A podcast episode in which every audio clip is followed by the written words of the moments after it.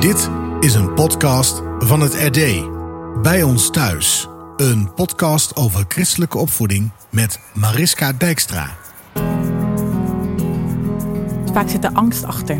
Openheid leidt tot meer experimenteergedrag. Openheid leidt tot jongeren die ineens homoseksueel worden. Openheid leidt tot dat jongeren allerlei uh, grenzen leggen. Dat, het tegendeel is waar.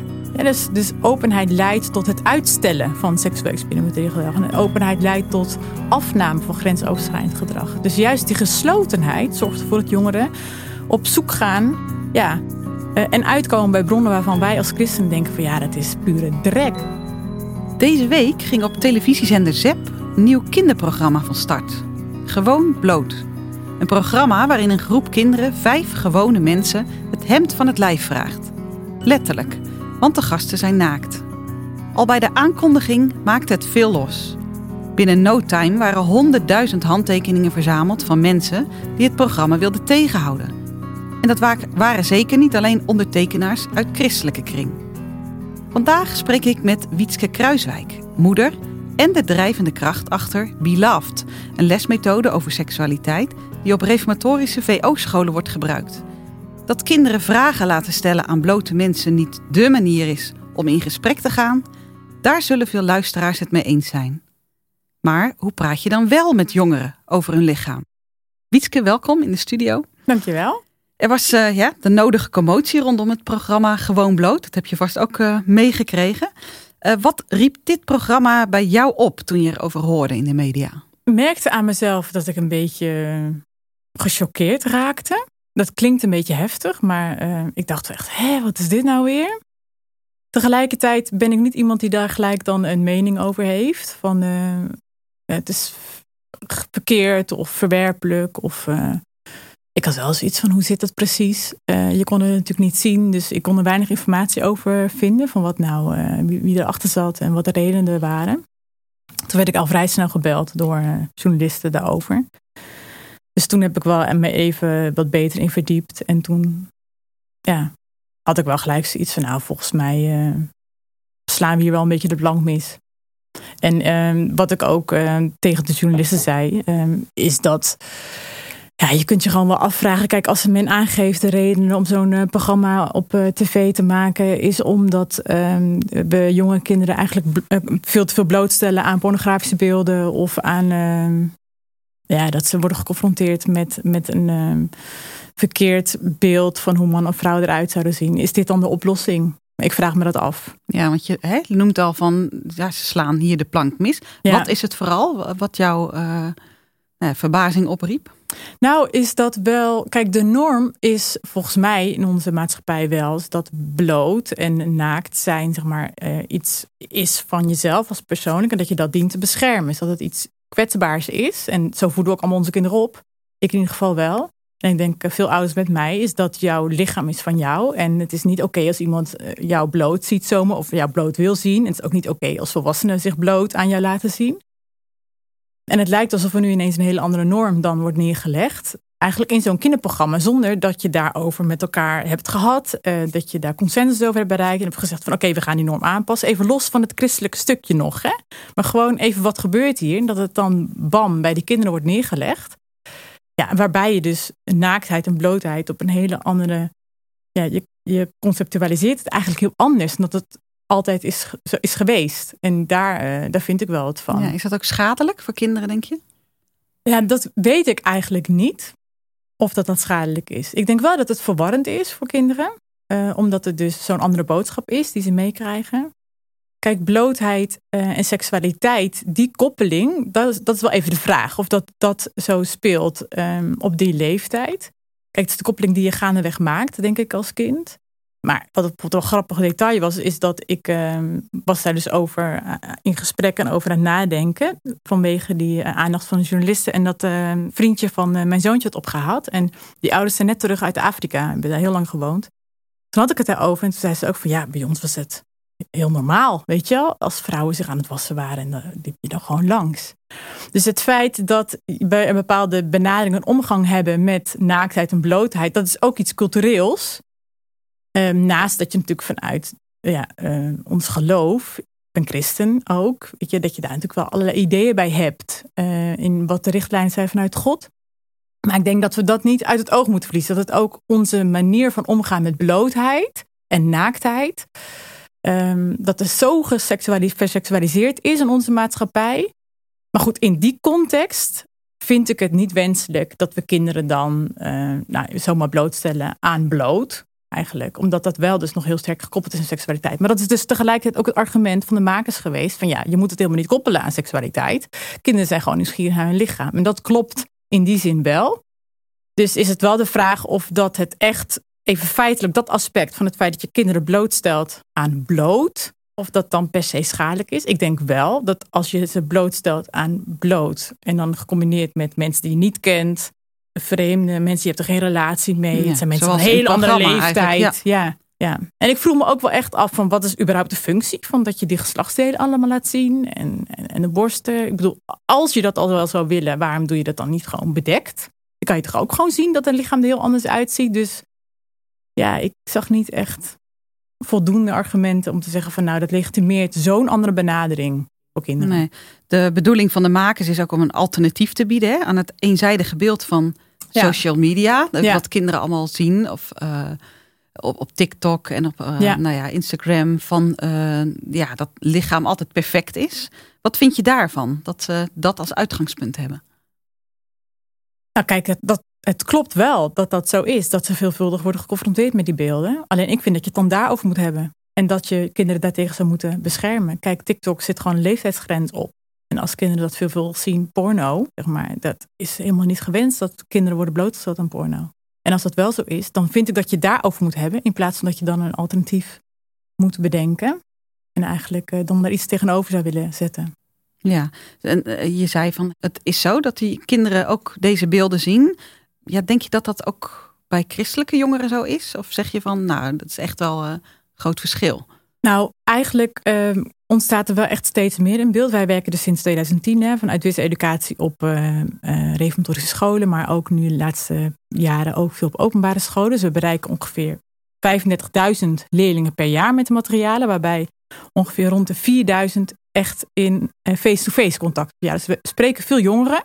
En eigenlijk daar ontstaat wel een beeld waarin reformatorische jongeren zich op zijn zachts gezegd uh, niet echt anders gedragen op deze, uh, dit terrein dan, uh, dan hun leeftijdsgenootjes. Sterker nog, er zijn wel aanwijzingen uit onderzoeken dat blijkt dat bijvoorbeeld reformatorische jongeren in verhoudingen meer doen aan sexting, zich positiever verhouden ten opzichte van beelden die ze online tegenkomen van pornografie, discriminatie.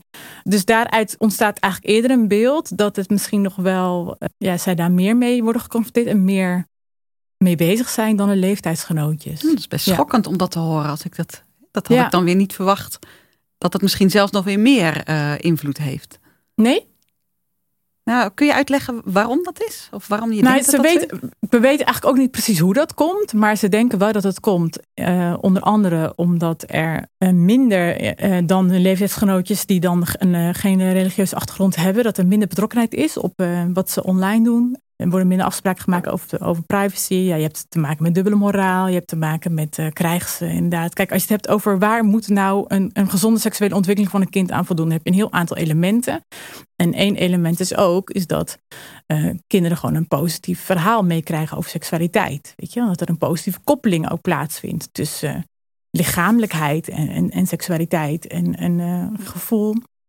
Nou, en daarvan kan je wel zeggen blijkt ook wel, als je dan kijkt naar bijvoorbeeld onderzoeken die worden gedaan onder reformatorische jongeren naar uh, pornografie bijvoorbeeld, is dat een van de redenen om naar porno te kijken is vanuit nieuwsgierigheid. Weet je? Dus kan je ook weer terugredeneren en denken van oké, stel je ervoor nou dat we jongeren zouden leren vragen stellen. En dat wij jongeren zouden meegeven van stel vragen, we doen het ze voor, we stellen veel vragen aan jongeren, we stellen veel ter discussie met elkaar. Zou het dan zo kunnen zijn dat die nieuwsgierigheid afneemt, waardoor ze ook minder die porno hoeven te raadplegen om te weten te komen hoe het werkt?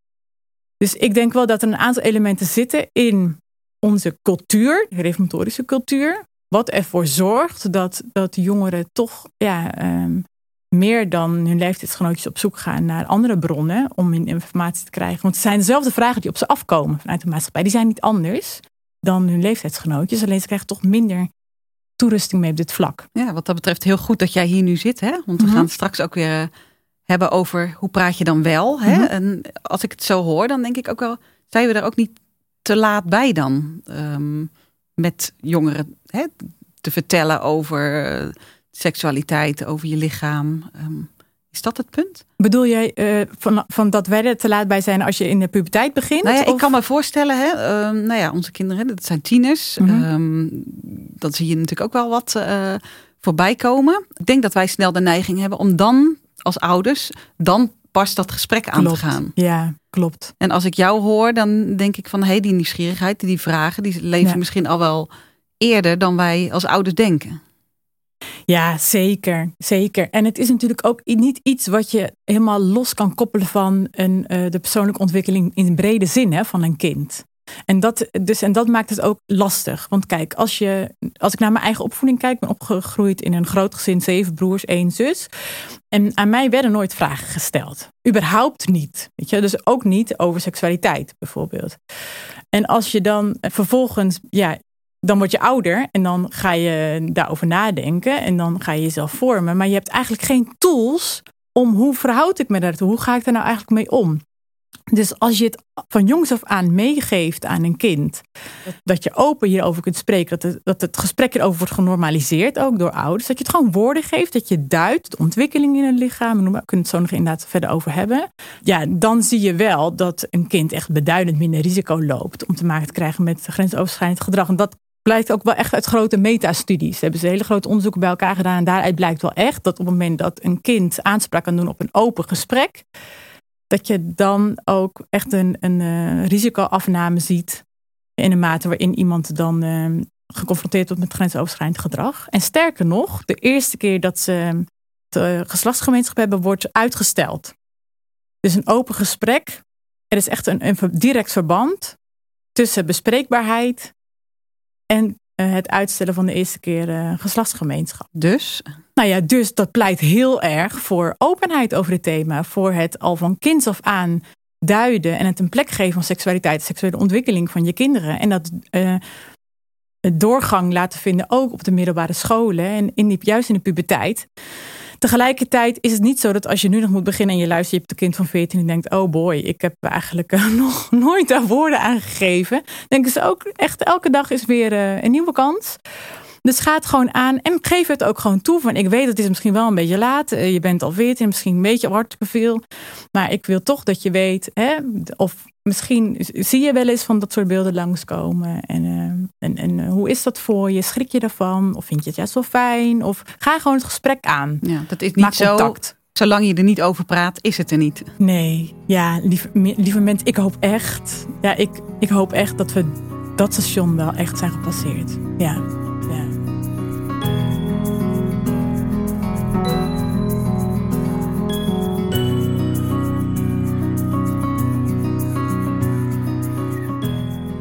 zie je daar inderdaad, oh, hè, je bent nu zo'n tien jaar bezig Mhm. ook hè, met Mhm. Beloved. Eh, zie je daar een ontwikkeling in, ook in de christelijke kring, dat er wel meer gepraat wordt over dit thema? Ja, dat zie ik wel. En ik eh, word daar ook echt heel blij van. Dus ik zie echt dat eh, toen we tien jaar geleden begonnen, er veel minder ruimte was voor vorming en veel minder ruimte was voor jongeren om zich echt te verhouden tot wat ze aangereikt krijgt. En ik zie nu echt wel een beweging binnen scholen.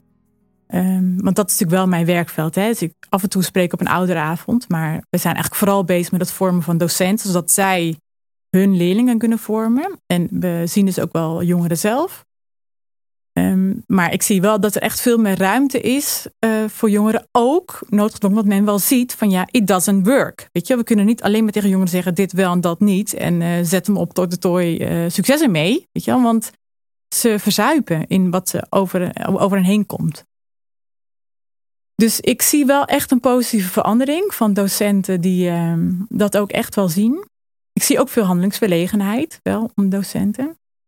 En het blijft voor ons steeds zoeken van ja, wat kan je verwachten van een docent, van een, eh, gewoon een onderwijsprofessional. Ja. Wat hoort bij ouders.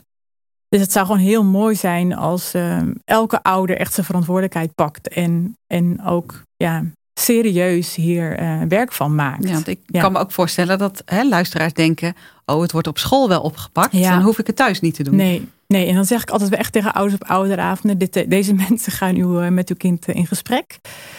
Maar als u denkt dat ze uw kind gaan voorlichten, dan dat is niet zo. Dus dat is echt uw taak. En het liefst, voordat het kind naar de middelbare school gaat, uh, weet het kind eigenlijk al zo'n beetje alles. Ja, want dat zorgt er ook voor dat zodra wel die koppeling komt, heel erg met seksuele gevoelens en opwinding en lust, dat er een hele basis ligt van eigenlijk een soort van neutrale informatie die een kind helpt het te duiden. Ja. En dat is zo belangrijk. En als je dat als ouders niet oppakt, dan pakken kinderen het wel hè, van social media of van TikTok of op andere plekken. Ja, ja, ja. En de impact daarvan ja, is volgens mij heel lastig te meten. Want wat is wat, moet je alles uit elkaar trekken. Maar het lijkt wel echt sterk op dat het wel veel impact heeft. Ik bedoel, als we ook uh, op MBO's uh, werken we ook mee samen. En dan uh, hebben we ook wel leerlijnen ontwikkeld, zeg maar, om, om jongeren daarin te ondersteunen. Maar als je er gewoon ook die verhalen hoort van hoe meisjes naar hun lichaam kijken, jongens omgaan met porno. het is ja, wel dat het is gewoon heel belangrijk voor jongeren om daar voldoende in toegerust te worden. Uh, zodat ze echt antwoord kunnen geven op die vragen. Vanuit ook hun christelijk geloof. dus dat die vorming en dat het ze eigen maken, dat het gewoon sterke jongeren worden. Ja. Er zijn natuurlijk ouders die nu denken, ja, maar ik heb dat vanuit huis ook nooit meegekregen. En die echt wel heel moeilijk vinden. Heb jij tips voor hen? Nou, en ik echt allereerst, ik wil, ik wil me echt niet. Uh, ik leer nog zelf ook echt nog steeds bij. En ik heb het zelf ook echt moeten leren. Want het is geen grap dat ik uh, echt, ik was 14, 15, ik wist echt niks. Um, en mij is nooit wat verteld. Dus ik heb zelf dat hele proces ook moeten doorlopen om daarover te spreken, om na te denken, überhaupt ook, van eigen mening vormen. Want dat is vaak, gaat het hand in hand. Hè? Um, dus dat je, ja, dat je nooit ook in situaties bent geweest uh, of je hebt hoeven zijn waarin je ook een eigen mening moest vormen, waarin je moet verhouden tot andere meningen. En ik vind het nog steeds lastig, ook zo'n programma. Mijn eerste impuls is ook dan zo'n programma bloot, dat ik kan denken van nou, dat is echt niet, uh, niet, niet oké. Okay. Dus dan is mijn reactie van nou, dat, dat is een beetje bedreigend, want uh, zo'n andere norm. Dan is mijn eerste reactie nog steeds van van oordeel en van uh, dat is echt niet, niet goed. Maar dan denk ik, nee, wacht even Wietske, wat gebeurt hier nou precies? Waarom vind ik dan wat ik vind. En um, hoe verhoudt dat zich dan tot mijn geloof? Weet je, dus ik herken dat heel erg van, van ouders. Ook wat denken: ik heb het, hoe kan ik dat doen? Ik weet zelf ook niet hoe ik dat moet doen. Of ik heb het zelf ook niet meegekregen. Maar het is geen excuus. Dus ik vind echt geen optie als ouder om in deze tijd te denken: het waait wel over. Mijn, ik ben zelf ook groot geworden. Of wat er in die nee, gebeurt. Zeggen, als ze zeggen van hè, er moet tegenwoordig ook overal maar over gepraat worden. Dat is het ook niet.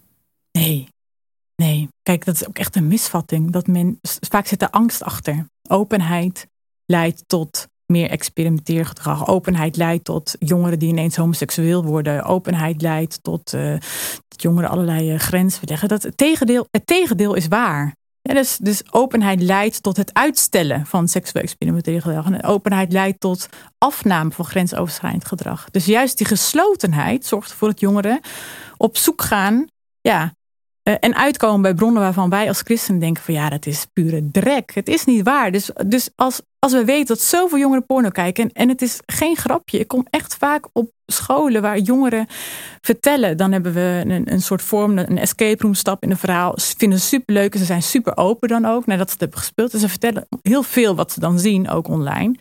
En als ze dan ook vertellen dat wat ze delen en uh, zelfs tot, tot meest extreme vormen van porno. En dat ze daadwerkelijk ook een, een bepaald beeld in zichzelf hebben gecreëerd. Wat ze daar dan zien. Nou, dat is zo belangrijk dat het wordt gecorrigeerd. Want dit zijn wel de gasten die over vijf jaar in huwelijken stappen. Um, en die in deze cruciale fase worden gevormd. Dus het is heel belangrijk om juist openheid te creëren. En dat je, dat je ze goede informatie meegeeft. En ik reed hier naartoe en toen dacht ik ook van, oh ja, wat, wat uh, is nou eigenlijk belangrijk hè, voor ouders om, om het mee te geven? Dan zou ik eigenlijk vooral echt ouders willen oproepen. Stel vragen. Leer je kind vragen te stellen aan zichzelf, aan anderen. Um, Uh, Jonathan, ik weet niet of jullie die kennen. Dat is Jonathan Sacks. Dat is een een of andere opperrabijn in, in Groot-Brittannië. Die heeft een prachtig boek geschreven over de wereld heel maken. Ik weet even niet precies de titel. Maar hij, hij geeft daar ook heel duidelijk weer van dat volgens hem, volgens de Bijbel, het, eigenlijk vader zijn betekent dus dat je je kind leert vragen te stellen. En ik vond het zo inspirerend, omdat als je dan de Bijbel ook leest, dan denk je van ja, dat is ook precies wat de Heere God eigenlijk doet. Hij nodigt de mens uit om de wereld niet te aanvaarden zoals die is, zeg maar, om daar vragen bij te stellen. Want de wereld is niet zoals die, zoals die is. dus onze kinderen moeten leren om vragen te stellen bij van waarom is dan alles bloot? En waarom zijn dan deze vrouwen zo? Weet je? En waarom is dat dan niet volgens Gods woord? Dus ze moeten leren dingen te, te, ter discussie te stellen, te toetsen ook. En daarvoor hebben ze wel ruimte nodig. En een vraag stellen is niet um, ehm, eh, ABC-vraag of een AB-vraag. Eigenlijk alleen maar een vraag stellen en één goed antwoord, wat vaak nog zo is. Maar het is echt een open vraag. Maar dat doordrenkt dan eigenlijk je hele opvoeding. Hè? Dat gaat niet alleen over seksuele opvoeding. En dat maakt eigenlijk ons werk of mijn werk ook zo super lastig. Omdat je kan het niet eruit halen. Want het gaat eigenlijk ook over ja, hoe is je eigen vormingsproces verlopen? Hoe uh, durf je dat contact aan te gaan? En geef je, kun je het vertrouwen geven aan je kind of aan een jongere? Stel je echt een open vraag met van vertel dan eens, hoe zit dat? Kijk, jongeren uh, maken zoveel mee en die, die um, kijk, als ik met oordeel kom, of, of soms doen ze ook, trouwens ook wel, vragen ze er ook al naar, van wat vindt u mevrouw? Dan, ben ik, dan is het ook aan mij de keuze. Ga ik dan een vraag terugstellen? Of laat ik ze zelf zoeken naar een antwoord op een vraag? Of geef ik een pasklaar antwoord? En dat is ook de valkuil, denk ik, waar wij vaak instappen, waar ik zelf ook geneigd ben om in te stappen met mijn kinderen. Is dat enerzijds wil je richting geven aan kinderen, wil je ze toerusten, en, en, maar anderzijds moeten ze echt de ruimte hebben om zich daartoe te verhouden. Want als dat niet gebeurt, dan wordt het niks van hen zelf. En dat zie je toch voor een deel ook wel gebeuren bij onze jongeren. Dat, dat ze uh, van alles vinden. Uh, van, van, van, van allerlei uh, thema's, waaronder ook van seksualiteit, homoseksualiteit, wel of niet met elkaar naar bed gaan, wel of niet zoenen. Maar als je daar vragen over gaat stellen, het is flinterdun. Ze, ze komen niet verder als, ja, je, je, moet, je moet je grenzen geven, je moet niks doen wat je niet wil. Ja, dan zeg ik ook tegen ze, dan, kom dan ga je echt niet meer redden hoor. Weet je, als je over drie maanden in, uh, in, in, de keten zit. Maar is het ook niet zo dat jongeren juist snakken naar antwoorden? Dat, en is het niet zo dat wij dan als ouders ook antwoorden juist moeten geven? Kijk, en dan kom je denk ik wel bij een beetje het verschil tussen opvoeder als ouder en opvoeder vanuit binnen het onderwijs. Hè. Dus ook een beetje een opvoedkundige uh, of een opvoedrol.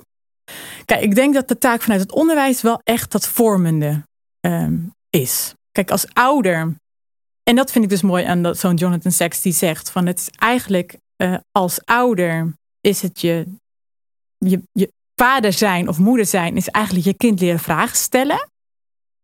Ehm, ik denk wel dat dat helpt voor kinderen om zich ook de norm en waarden die het aangereikt krijgt eigen te maken. Dus ik kan natuurlijk richting geven en vertellen tegen mijn kind van joh, dat is niet handig of joh, dit heeft um, dit is wat je ziet of uh, over zo'n programma bijvoorbeeld van ja, weet je, hoe, nou ja, dat je daar allerlei ideeën bij hebt als kind. Maar tegelijkertijd moet je ook vragen stellen aan je kind. Van maar hoe zie jij dat? Weet je, wat vind jij daarvan? Weet je, of hoe, hoe klein ze ook zijn. Um, want als ze dat leren, dan leren ze ook kritisch te kijken naar zichzelf, naar de ander, naar, naar de wereld om hen heen. En dat helpt hen uiteindelijk ook om met zich veel meer eigen te maken. Maar daarin vind ik, zie ik wel een knip tussen onderwijs en tussen, tussen ouders. Ik vind wel, kijk, er is een bepaalde context waarin een kind in opgroeit kerk, gezin, school. En die hebben allemaal hun eigen uh, taken. Kijk, vanuit de kerk hoop ik en verwacht ik, ik weet dat het niet altijd ook de realiteit is, maar ik vind echt dat de kerk verantwoordelijk ook is voor het hele geestelijke, theologische stuk. Dus die moeten onze kinderen goed toerusten. Van hoe zit dat nou precies? Hoe verhoudt dat zich nou hè, tot Gods woord, dat wat we zien? Nou, daar is denk ik ook nog een hele wereld in te winnen. Want ja, nou ja, goed, dan gaan we gaan ook op, hè? Uh, ook over dit op de preek, categorisatie, ja, dat is help, moet besproken praat worden. daarover. Verbind het met. Uh, we hebben zo'n prachtig verhaal. De Bijbel staat vol met zo'n zulke mooie richtlijnen, ook op dit thema. Um, maar goed, en, en daarin als, als school zoek je ook naar manier van oké, en hoe, hoe ga je dat dan nu doen? En hoe ga je dat dan, uh, ja, die persoonlijke vorming vindt daar natuurlijk voor een deel ook plaats. En, en geef je ze de ruimte om daarover met elkaar van gedachten te wisselen. En dat is eigenlijk wat Beloved doet.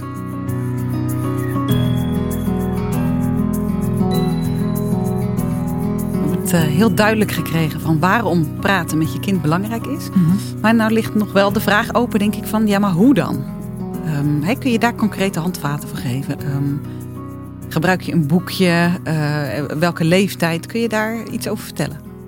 Ja, nou, ik merk um, dat er wel hele verschillende behoeftes liggen, uh, zowel bij kinderen als bij ouders.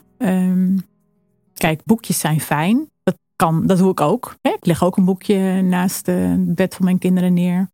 Ik zie het ene kind uh, daar wel in lezen. Een andere kind uh, lacht zich helemaal suf. Want die vindt het echt een hysterisch boekje. En die vindt het echt idioot dat ik dat daarheen leg. Vind ik ook echt prima. Maar kun je daar ook gesprek over praten. Ja, precies. Toch mooi. Dus ik moet zelf, mezelf ook daaraan uh, helpen herinneren. Van, oh ja, dat is wel goed. Moet ik ook even weer een boekje doen. Want het is ook valken dat ik er zoveel vanuit mijn werk zoveel over praat. Dat ik eigenlijk mijn eigen kinderen vergeet. Maar kijk, het beste is gewoon om um, bewust op dit thema eigenlijk te leven. Dus daar bedoel ik mee is dat je je ogen en je oren open houdt en gewoon door de dag heen opmerkt wat er gebeurt met je kind en dat duidt. Om gewoon een heel concreet voorbeeld te geven. Ik ben natuurlijk, ik ben geen pedagoog, ik ben onderwijskundige of in ieder geval een opleiding daarvoor. En dus ik, ik, ik weet wel wat van die ontwikkeling en wat daarbij nodig is. Maar het gaat gewoon met name over hoe ben je zelf een voorbeeld? Wat laat jij zien als, als moeder en als vader aan jouw kind? Hoe ga je om met je lichaam? Hoe praat je over mannen? Hoe praat je over vrouwen? Hoe uh, lichamelijk ben je? Is dat uh, altijd alleen maar ruw? Of is er ook ruimte om gewoon eens liefdevol een aanraking te doen naar je kind?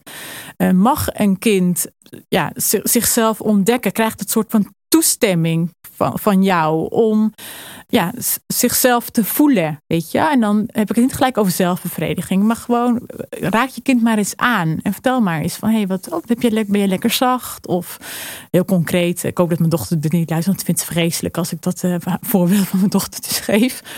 Maar zij ontwikkelen zich, hun lichamen veranderen dat. En dat, dat zijn momenten dat je dat ziet als moeder en als vader bespreek, maak het maar bespreekbaar. Benoem het maar. Van hé, ik zie dat je een beetje groeit. Weet je, van hoe uh, is het? Uh, zitten daar bij, bij borsten bijvoorbeeld zijn er harde knubbeltjes? Of hoe, gewoon duid het. Geef het, geef het woorden. En laat het er zijn. En je gaat weer door. En vervolgens ga je, loop je de badkamer uit. En dan ga je lekker de was doen. Dus het zit hem volgens mij vooral in een combinatie van de dingen. Enerzijds kan het zijn in boekjes of dat je samen met elkaar een filmpje kijkt uh, op YouTube. Uh, dat je ook natuurlijk regelmatig ook meekijkt met je kind. Van wat zie je eigenlijk allemaal op uh, TikTok op, of op Insta. Dus dat, ik ga regelmatig wel eens daarnaast zitten. Ja, ik, ik wat, zijn er nog leuke mensen die je volgt? Of laten zien. Ik kan het natuurlijk een beetje doen vanuit mijn werk. Maar ook als je niet daarmee werkt, kan je dat ook heel goed legitimeren. Het is gewoon ook interesse, hè? Maar dan zonder oordeel dan. Dus niet van, oh, wie is dat dan weer? Of, uh, nou, dat is ook niks. Of uh, die ziet er ook niet uit. Maar gewoon sluit aan bij je kind. Nou, en je kunt dan dus eigenlijk door de dag heen ja, gewoon eens uh, dat benoemen. En het liefst, ja, dat weten we natuurlijk allemaal, niet frontaal. Dan gaan we eens een keer gesprek hebben over seks. Maar soms kan het wel. Soms heb je aan tafel een gesprek met elkaar. En dan kom je ook zomaar uit bij dit soort thema's. Maar duidt het, maak het soms ook actief bespreekbaar. Dus als je ziet, je zoon die wordt wat ouder, die gaat wat groeien. Nou, soms kan je ook gewoon vragen van, hé hey joh, heb je al wat schaamhaar? Groeit er al wat of niet? Of het is gewoon, nee, dat hoort erbij. Weet je, dus zonder daar lacherig over te doen. En maar, maar ook wel begrenzen van, uh, en accepteren van grenzen. Dus als je ziet dat je kind uh, zich een beetje terugtrekt, nou, dan respecteer je dat. Dan pas je daar je gedrag als ouders ook op aan. Weet je, dan dan is het wel belangrijk om ook dat signaal af te geven van ik zie dat.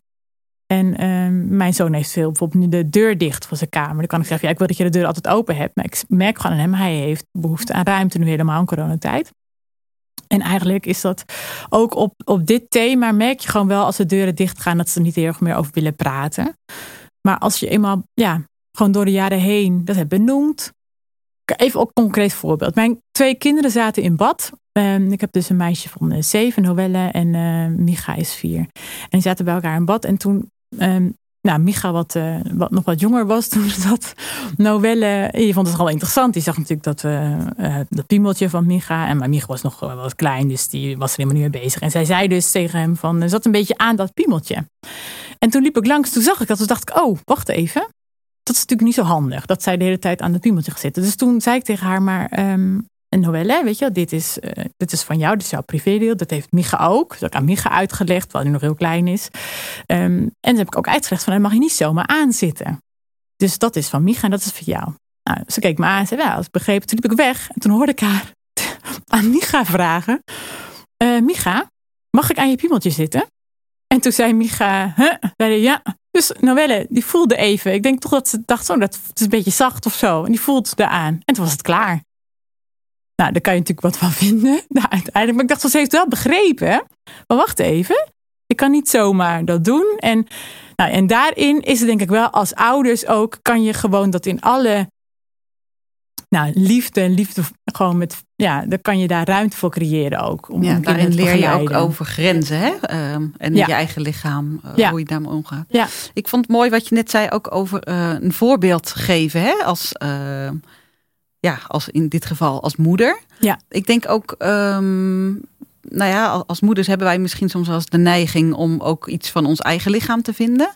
In hoeverre heeft dat invloed op nou ja, je eigen dochters bijvoorbeeld, hoe zij hun eigen lichaam zien? Ja, ik denk dat dat veel invloed heeft. Ik kan dat niet staven met onderzoek, maar uh, je ziet wel eh, bij jongeren, eh, meisjes terug van als zij uh, ja, toch steeds het beeld meekrijgen van ja, mama is niet blij met zichzelf of uh, mama die bedekt heel erg haar, vrouw zijn of dat mag er niet zijn, ja, dan daar communiceer je natuurlijk ook iets mee aan je kind. Dus ik zou wel echt elke vrouw willen oproepen, en elke man overigens ook. Um, mannen zijn heel belangrijk in de ontwikkeling van meisjes. Ja, om dat, om dat heel respectvol en, uh, en, en ook liefdevol te benaderen van jezelf. En daarmee communiceer je namelijk ook van het gaat er niet om dat ik naar een soort schoonheidsideaal me moet richten. Ik hoef niet als vrouw uh, een stralende huid te hebben, uh, slank te zijn, als dat al het ideaal zou zijn. Maar ik ben blij met zoals de Heer God mij heeft gemaakt. En uh, ik ben blij met mijn lichaam.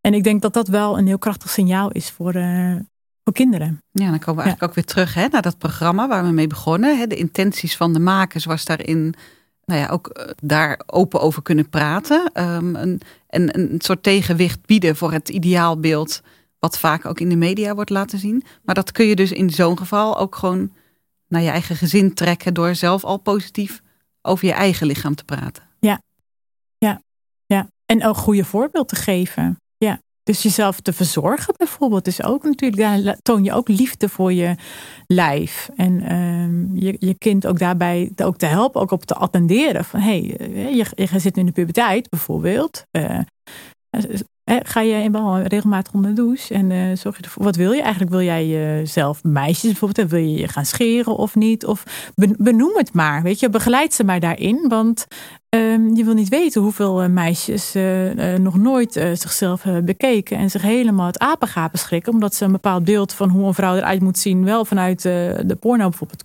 kijken. En echt zichzelf als afwijkend zien. En jongens ook. Dus het is super belangrijk voor jongeren dat ze ook een eigen lichaam kennen. En ook weten van elk lichaam is anders. Um, en dat is normaal. Dat is de norm. In plaats van dat we de norm die ze dan zien online of vanuit uh, social media of porno uh, erop leggen. Ja, is daar inderdaad nog een verschil tussen jongens en meisjes? Hoe, hoe je dit als ouders ook moet, uh, ja, kunt benaderen? Nou, ik denk de behoefte aan informatie en aan duiding niet.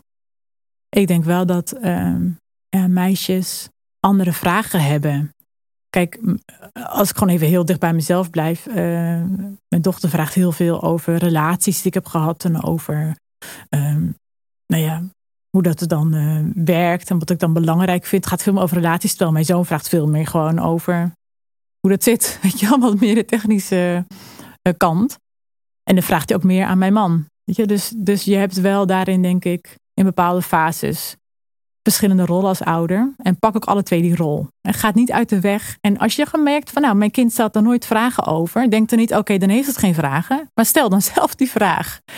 En zoek dat gesprek ook actief op. Als je een keer in de auto zit, of als je ergens een keer wandelt, of als je ergens iets tegenkomt wat daarover gaat, of bijvoorbeeld zo'n programma over belood, kan je ook zeggen: hey, jongens, heb je dat gehoord? Joh, is een programma op tv, als je een tv hebt, want dat is natuurlijk ook wel zo. Want het is natuurlijk ook maar een hele beperkte invloed van welke jongeren kijken nu eigenlijk nog tv, welke kinderen kijken eigenlijk nog tv. Ze zitten allemaal op YouTube en kijken alleen maar van die inpakfilmpjes van. Uh, van speelgoed en allerlei andere dingen. Dus het is ook maar beperkt ook. Moet het niet denk ik ook niet overdrijven de invloed van zo'n programma.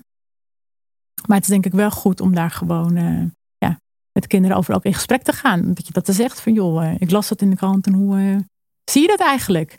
En weet je wat nou grappig is? Wat ik ook even belangrijk vind om te melden is dat namelijk jongeren soms heel anders denken over dingen dan dat wij denken dat ze denken. Dus als je bijvoorbeeld gewoon kijkt naar, het is een, iemand geweest die heeft onderzocht wat dan zeg maar Beloved doet en hoe jongeren dat uh, waarderen, hoe ze denken over bepaalde thema's. En dan blijkt bijvoorbeeld gewoon dat meer dan de helft ja, het gewoon helemaal prima vindt als, uh, uh, homoseksuele mensen bijvoorbeeld kinderen adopteren. Of prima, dat, dat is heel erg. Ze hebben veel helemaal geen probleem. Of uh, seks voor het huwelijk. Of dat ze daar soms misschien op een hele andere manier over denken dan dat wij denken. Dus het is best wel belangrijk om dat ook uh, bespreekbaar te maken. En dat ter discussie te stellen. En om in die zin ook als ouder ook betrokken te zijn op die meningvorming van je kind. Ja, Kijk, school doet dat, maar ouders moeten dat niet ook. Niet gelijk aannemen doen. van hè, ze denken hetzelfde als nee, wij dat nee, doen. Nee, nee, ga er maar vanuit dat ze dat niet doen. Oké, okay, helder. Dankjewel dat je hier je verhaal wilde doen. Graag gedaan. We hebben er veel van geleerd, denk ik ook allemaal. Uh, dank ook voor het luisteren van deze aflevering van de Opvoedpodcast bij ons thuis. En over twee weken spreek ik met Hans Gorter. Hij is vader van een opgroeiend gezin, ondernemer en ouderling kerkvoogd. En in deze uitzending is hij eerst en vooral vader van zijn zoon Cor. Een levenslustige jongen met het syndroom van Down. Vertederend bijvoorbeeld als hij zijn dominee via een filmpje God zegen wenst op zijn verjaardag. Er zijn echter ook momenten dat het uitdagend is. Wat betekent het opvoeden van een bijzondere zoon als Cor voor vader Hans? Luister elke twee weken een nieuwe aflevering van de Opvoedpodcast bij ons thuis. Abonneer je via jouw podcast-app of meld je aan voor de wekelijkse nieuwsbrief via rd.nl slash nieuwsbrief-podcast en reageren op de uitzending dat kan via podcastapenstaartje rd.nl. Tot de volgende keer.